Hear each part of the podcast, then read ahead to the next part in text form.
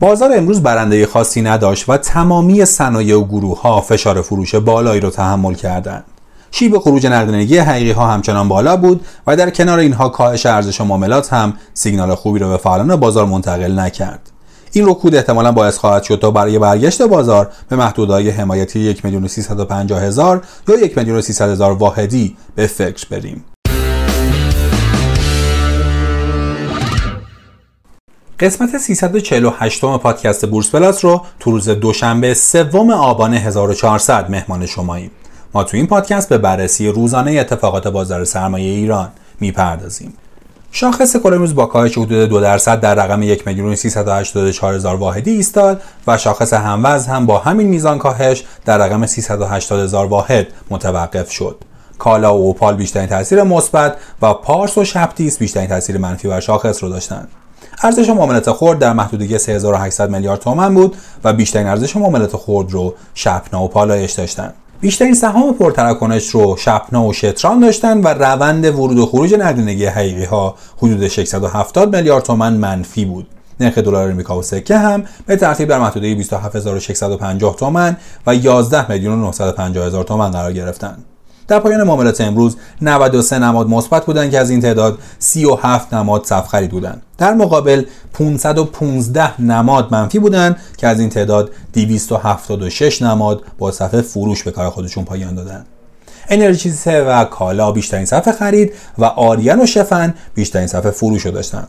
امروز 253 میلیارد تومان صفحه خرید و 823 میلیارد تومان صفحه فروش در پایان معاملات در بازار دیده می‌شد. تپکو و سامان بیشترین ورود نقدینگی حقیقی ها رو داشتن و شپنا و آریان بیشترین خروج نقدینگی حقیقی ها رو ثبت کردند. میانگین سرانگی خرید و فروش هر کد حقیقی 15 ممیز دو میلیون تومان در خرید. در برابر 24 ممیز 4 میلیون تومان در فروش بود. اما آنالیز بازار.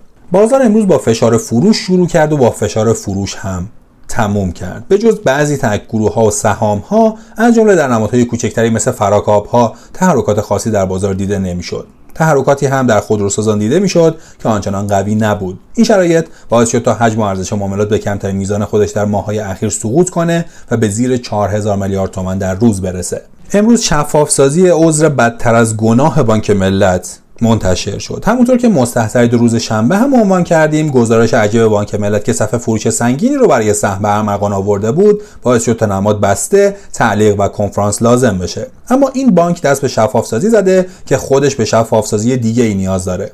موضوع تاثیر ارز مالیات و البته اکچوری بانک حالا بحث برانگیز شده.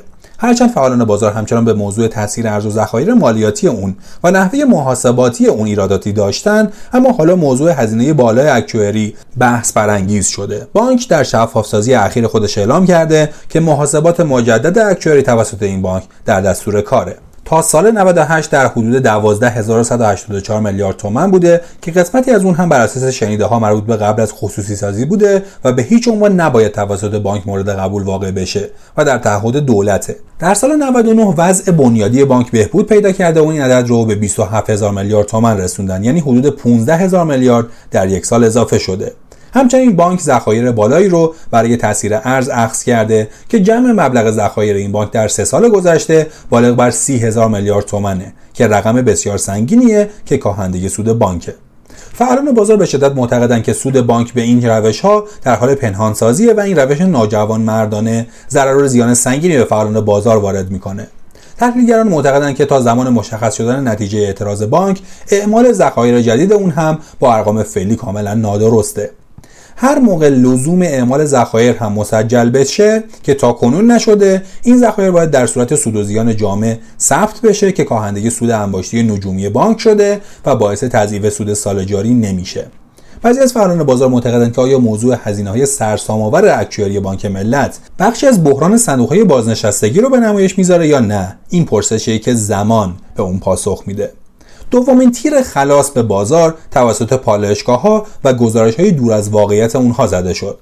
حالا فعالان بازار انتظار دارند تا دلیلی منطقی برای تفاوت در ارائه گزارشات پالایشگاه ها منتشر بشه. جزئیات این اختلافات طی سلسله گزارشات قبلی مفصلا تشریح شده. وزارت نفت نفت خام رو به قیمت کشف در بورس انرژی و پس از اعمال تخفیف ها به شرکت های پالایشی تحویل دهد. ضمن آنکه شرکت های پالایشی بتوانند پس از تأمین سوخت کشور مازاد محصولات خود یعنی فراورده های اصلی و ویژه رو به صورت مستقل به فروش برسانند. این مهم به شفاف شدن رویه فروش محصولات سوی شرکت های پالایشی و تأمین ارز مورد نیاز برای اجرای پروژه های توسعه و بهبود محصولات کمک شایانی خواهد کرد. اما رشد نقدینگی رکورد زد. بنا به گزارش های جدید بانک مرکزی حجم نقدینگی موجود در اقتصاد ایران در پایان شهریور 1400 به 4068 هزار میلیارد تومان رسیده. رشد ماهانه نقدینگی در شهریور 3 ممیز 7 درصد بوده و به عبارت دیگه در شهریور ماه بالغ بر 146 هزار میلیارد تومان به حجم نقدینگی اضافه شده. بررسی ها نشون میده این رشد ماهانه بالاترین رشد ماهانه این متغیر تورم ساز در سال جاریه.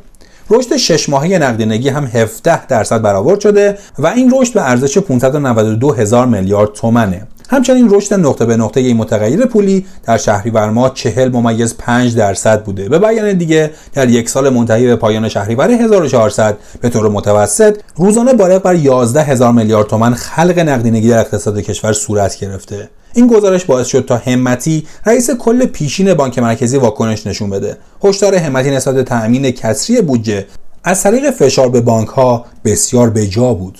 رئیس کل پیشین بانک مرکزی در صفحه شخصی خودش در توییتر نوشت اعلام شد که از شهریور ماه هیچ گونه استخراجی از بانک مرکزی نبوده است. خوب است بدانیم تأمین کسری از طریق فشار به بانک ها و صندوق های آنها هم منجر به اضافه برداشت سنگین از بانک مرکزی می شود که شده است. نتیجه استقراض غیر مستقیم و بست پایه پولی است. آمارهای پولی پایان مهر مشخص می کند اما پیش بینی بازار فردا. همونطور که عنوان شد بازار امروز برنده خاصی نداشت و تمامی صنایع و گروه ها فشار فروش بالایی رو تحمل کردند.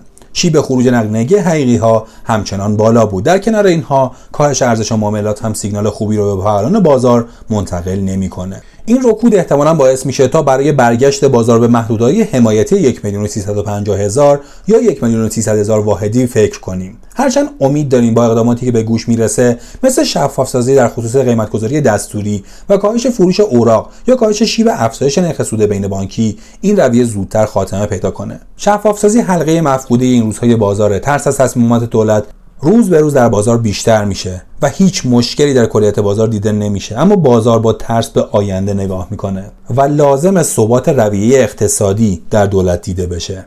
نظر شما در مورد عاقبت به خیری بازار چیه؟ فکر می‌کنید بالاخره این روزهای تلخ تموم میشه یا فعلا باید نظارگر رنگ قرمز روی تابلوهای معاملاتی باشیم؟